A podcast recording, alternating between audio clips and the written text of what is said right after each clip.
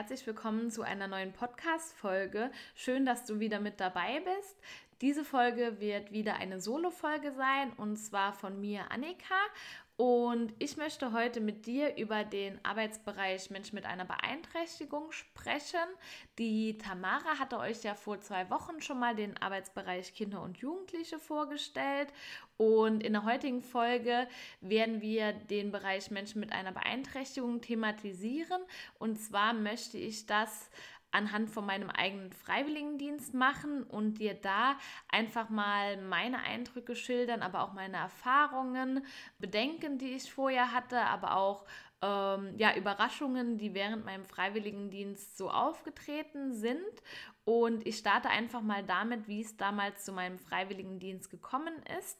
Ich hatte für mich relativ schnell klar, dass ich mit Kindern und Jugendlichen arbeiten möchte, wusste aber nicht ganz genau, ob Kindergarten oder Schule und habe dann damals in einem Intensivförderkindergarten bzw. in einem integrativen Kindergarten in einer Intensivfördergruppe hospitiert und habe mir dann den Bereich einfach mal einen Tag lang angeschaut und fand es super schön und auch mega spannend, da mit den Kindern zusammenzuarbeiten und habe mich dann auch ähm, beworben und konnte dann meinen Freiwilligendienst auch dort starten. Ich war dann auch in einer Intensivfördergruppe. Das bedeutet, dass in meiner Gruppe acht bis zehn Kinder mit einer Beeinträchtigung beziehungsweise zum Teil auch schwerst Mehrfachbeeinträchtigung waren. Der Kindergarten hatte damals ich glaube, es waren sechs Gruppen und davon zwei Intensivfördergruppen und vier integrative Gruppen. In den integrativen Gruppen waren dann Kinder ohne Beeinträchtigung mit Kindern, die eine leichte Beeinträchtigung haben, zusammen. Und in den Intensivfördergruppen waren die Kinder, die mehr Förderbedarf bzw. auch mehr Pflegebedarf hatten, zusammen. Und ähm, ja, ich war halt in einer Intensivfördergruppe. Bei uns in dem Kindergarten war das so gewesen, dass die Kinder mit Bussen in den Kindergarten kamen und von uns an der Gruppe begrüßt wurden und in Empfang genommen wurden. Wir haben dann gemeinsam mit den Kindern die Sachen ausgezogen und die Sachen zum Frühstücken abgestellt. Wenn alle Kinder da waren, haben wir dann einen Morgenkreis gemacht. Da war es ganz wichtig, dass die Kinder ihre Routine hatten am Morgen und dass der Morgenkreis auch immer gleich strukturiert war, einfach damit die sich die Sachen, die an dem Tag geplant waren, beziehungsweise generelle Sachen, die wir immer gemacht haben, besser einprägen konnten. Und zu dem Morgenkreis hat es dann auch gehört, dass wir die Woche besprochen haben, welcher Tag heute ist, wie das Wetter heute so ist, aber auch, was wir heute unternehmen. Wenn vielleicht ein Fest ansteht oder wir irgendwas gebastelt haben, wurde das thematisiert. Und wir haben auch mit den Kindern darüber gesprochen, wer welche Aufgaben an dem Tag übernimmt. So war immer ein Kind dafür zuständig, mit den Tischdecken zu gehen und andere Kinder hatten zum Beispiel auch andere kleine Aufgaben erledigt. Und nach dem Morgenkreis sind wir dann mit den Kindern frühstücken gegangen. Also das war dann im Gruppenraum und da hatte ich als Freiwilligendienstleistender die Kinder unterstützt beim Trinken, Einschenken oder bei den Schneiden von Broten, also ganz unterschiedliche Dinge. Und nach dem Frühstück ging es dann in die erste Badrunde. Da war ich dann auch dafür zuständig, mit den Kindern die Zähne zu putzen und die dabei zu unterstützen, aber auch mit denen Toilettengänge zu machen. Wir hatten Kinder, die konnten schon alleine auf die Toilette gehen. Andere Kinder haben gerade Toilettentraining gemacht. Das bedeutet, dass die noch eine Pampers anhatten und ähm, schon Bescheid sagen konnten, wann sie auf die Toilette müssen und wir dann ganz schnell mit denen auf die Toilette gegangen sind, bis sie das alleine hinbekommen bekommen haben. Wir haben aber auch Wickelkinder gehabt da hatte ich am Anfang keine Wickelaufgaben übernommen. Das hatte einfach den Grund, dass die Kinder mich noch nicht gut kannten und ich auch die Kinder noch nicht gut kannte und Wickeln eine sehr intime Situation ist und wir sicherstellen wollten, dass zuerst ein Vertrauensverhältnis da ist und ich mich natürlich auch als Freiwilligendienstleistender sicher in meiner Rolle fühle und auch bereit dazu fühle, die Wickelaufgaben zu übernehmen.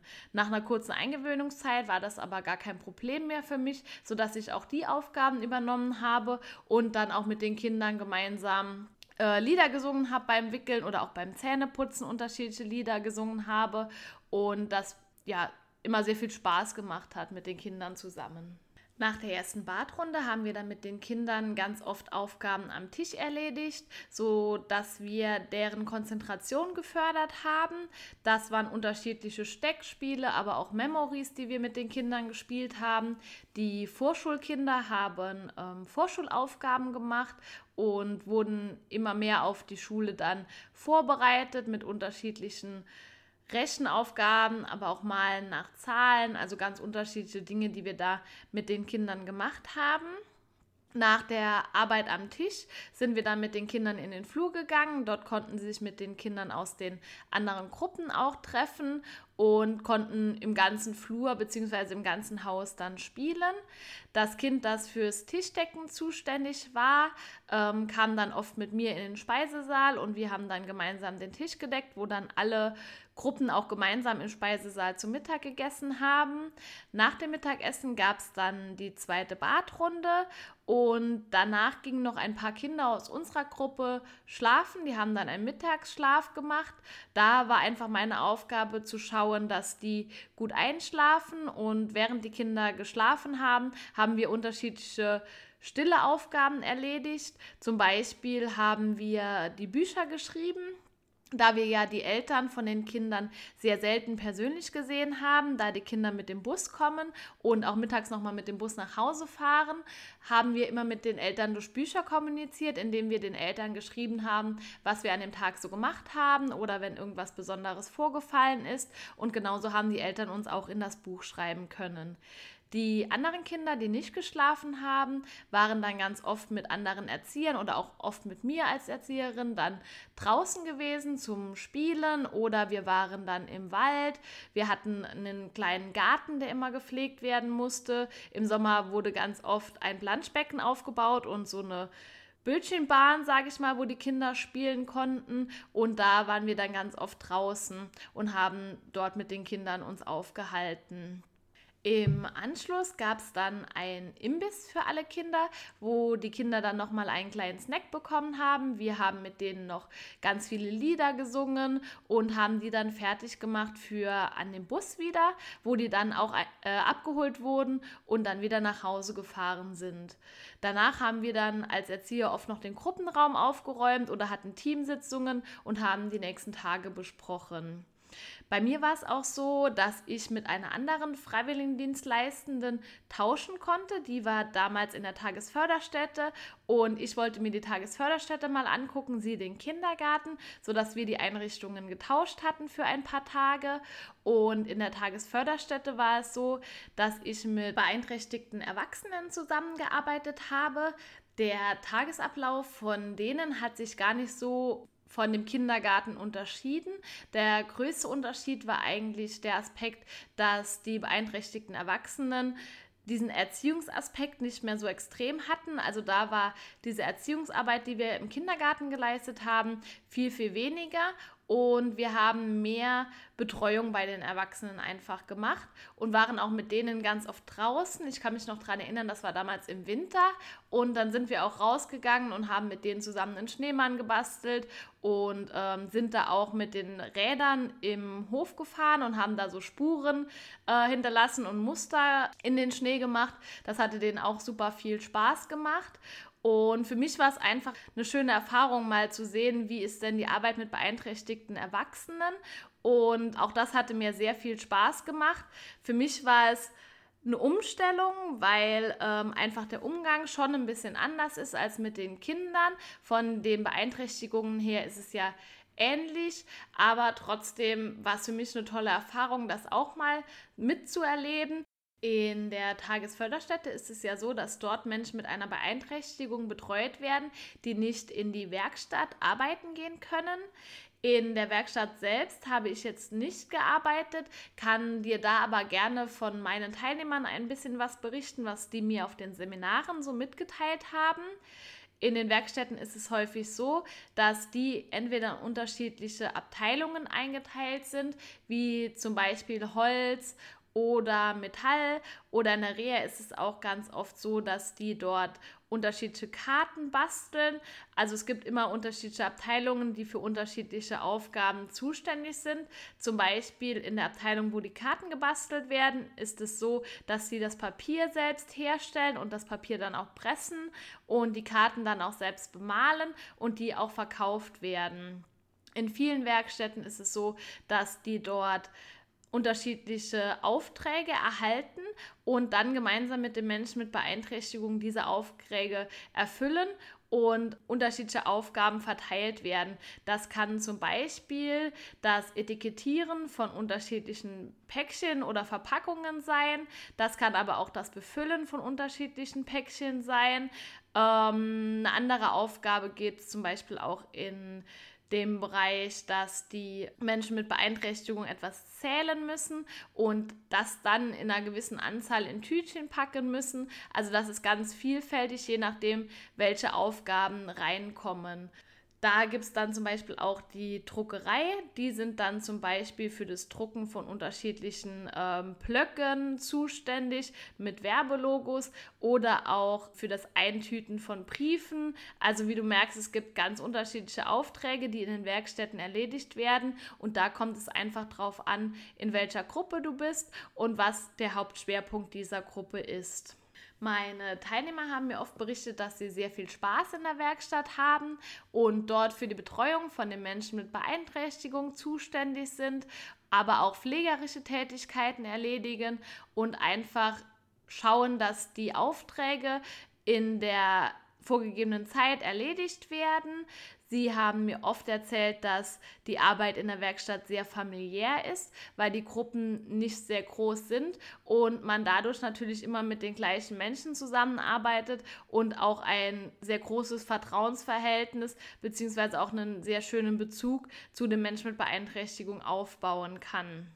Ein weiterer Bereich, in dem du arbeiten kannst, sind die Wohnheime.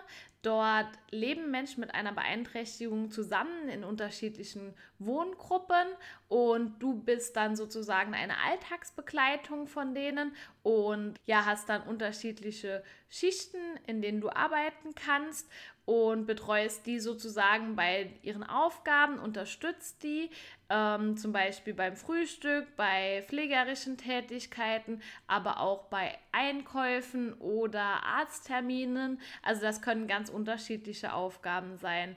Da ähm, ist es zum Beispiel auch so, dass du dann teilweise auch am Wochenende mit denen einen Ausflug machen kannst oder abends mal ein Spiel spielen. Also ähm, da sind die Aufgaben auch sehr, sehr vielfältig und du bist als Unterstützung für die Menschen mit Beeinträchtigung tätig wichtig. Ein Bereich, aus dem ich noch ein bisschen mehr erzählen kann, ist die Arbeit mit beeinträchtigten Kindern oder Jugendlichen in der Schule. Da hatte ich nach meinem Bundesfreiwilligendienst noch eine Woche ein Praktikum gemacht und zwar in einer Schule für geistige Entwicklung. Da war ich dann in einer Klasse tätig und habe mir einfach dort den Unterricht angeschaut und habe die Schüler mit betreut bzw. begleitet. Und da ist es so, dass ich unterschiedliche Hilfstätigkeiten erledigt habe, sei es bei Aufgaben helfen, aber auch das Betreuen äh, während den Pausen, mal ein Spiel mit denen spielen, also ganz, ganz unterschiedliche Aufgaben, aber natürlich auch die Unterstützung der Lehrer während des Unterrichts oder auch mal einzelne Unterrichtsabschnitte mitgestaltet habe. Genau, und das waren so die Arbeitsbereiche, die wir sehr, sehr häufig anbieten. Wir haben noch vereinzelt ein paar Stellen im Weinbau und in einem Supermarkt, in dem auch Menschen mit einer Beeinträchtigung arbeiten. Was ich dir jetzt noch ein bisschen erzählen möchte, sind einfach so meine Gedanken vor dem Freiwilligendienst und auch meine Gefühle währenddessen. Ich habe mir vorher sehr große Gedanken gemacht, ob ich mir die Arbeit mit Menschen mit Beeinträchtigung zutraue. Allein aus dem Grund, weil ich einfach die unterschiedlichen Behinderungsarten nicht kannte und auch nicht wusste, wie ich mit den Kindern bzw. auch mit den Erwachsenen umgehen soll. Die Hemmungen haben sich aber sehr, sehr schnell gelegt. Das hatte den Hintergrund, dass ich sehr gut angeleitet wurde in meiner Einsatzstelle und mir auch die verschiedenen Behinderungsarten erklärt wurden und ich dann auch immer wusste, okay, das Kind reagiert vielleicht anders oder ähm, bei dem und dem Griff muss ich ein bisschen aufpassen, weil das Kind da Schmerzen haben könnte. Und dadurch wurden mir die Hemmungen sehr schnell genommen und auch die Berührungsängste sind dadurch sehr schnell, ich würde sagen, verschwunden. Und ich konnte mich dann auch besser auf die Kinder einlassen, sodass das für mich nach einer kurzen Zeit gar keine Rolle mehr gespielt hat. Generell habe ich auch die Erfahrung gemacht, dass die Kinder und auch die Erwachsenen mit Beeinträchtigungen sehr schnell auf mich zukamen und mich auch als Spielkamerad oder als Begleiter bei unterschiedlichen Aufgaben gerne dabei haben wollten, sodass auch dadurch die Hemmungen sehr, sehr schnell verschwunden sind. Ich habe auch gemerkt, dass die ähm, Dankbarkeit und auch die Freude von den Menschen mit Beeinträchtigung immer sehr hoch war und das hatte mich auch immer sehr glücklich gemacht, da einfach zu merken, dass die das gerade zu schätzen wissen, dass ich mit denen spiele oder denen bei unterschiedlichen Aufgaben helfe. Und da hat man einfach immer sehr viel Herzlichkeit entgegengebracht bekommen. Und das war bei den Kindern, aber auch bei den ähm, Erwachsenen mit Behinderung immer so oder sehr, sehr häufig so was mir dann auch unheimlich viel Spaß gemacht hat und mir dann auch gezeigt hat, dass die Arbeit, die ich hier gerade leiste, wirklich einen sehr guten Mehrwert hat und ich dadurch auch vielen Menschen bzw. Kindern einfach helfen konnte. Genau, das waren jetzt so meine ähm, Eindrücke aus dem Arbeitsbereich Mensch mit Beeinträchtigung. Ich hoffe, du konntest für dich ein bisschen was mitnehmen und ich würde mich freuen, wenn du ähnlich positive Erfahrungen sammeln kannst, wie ich sie gesammelt habe und würde jetzt noch mit der Aufgabe diese Folge beenden. In den vergangenen zwei Wochen hattest du ja die Aufgabe, möglichst vielen Menschen von dem Freiwilligendienst zu erzählen, damit einfach immer mehr Menschen die Möglichkeit erhalten, einen Freiwilligendienst zu machen und auch darüber informiert sind, was ein Freiwilligendienst ist.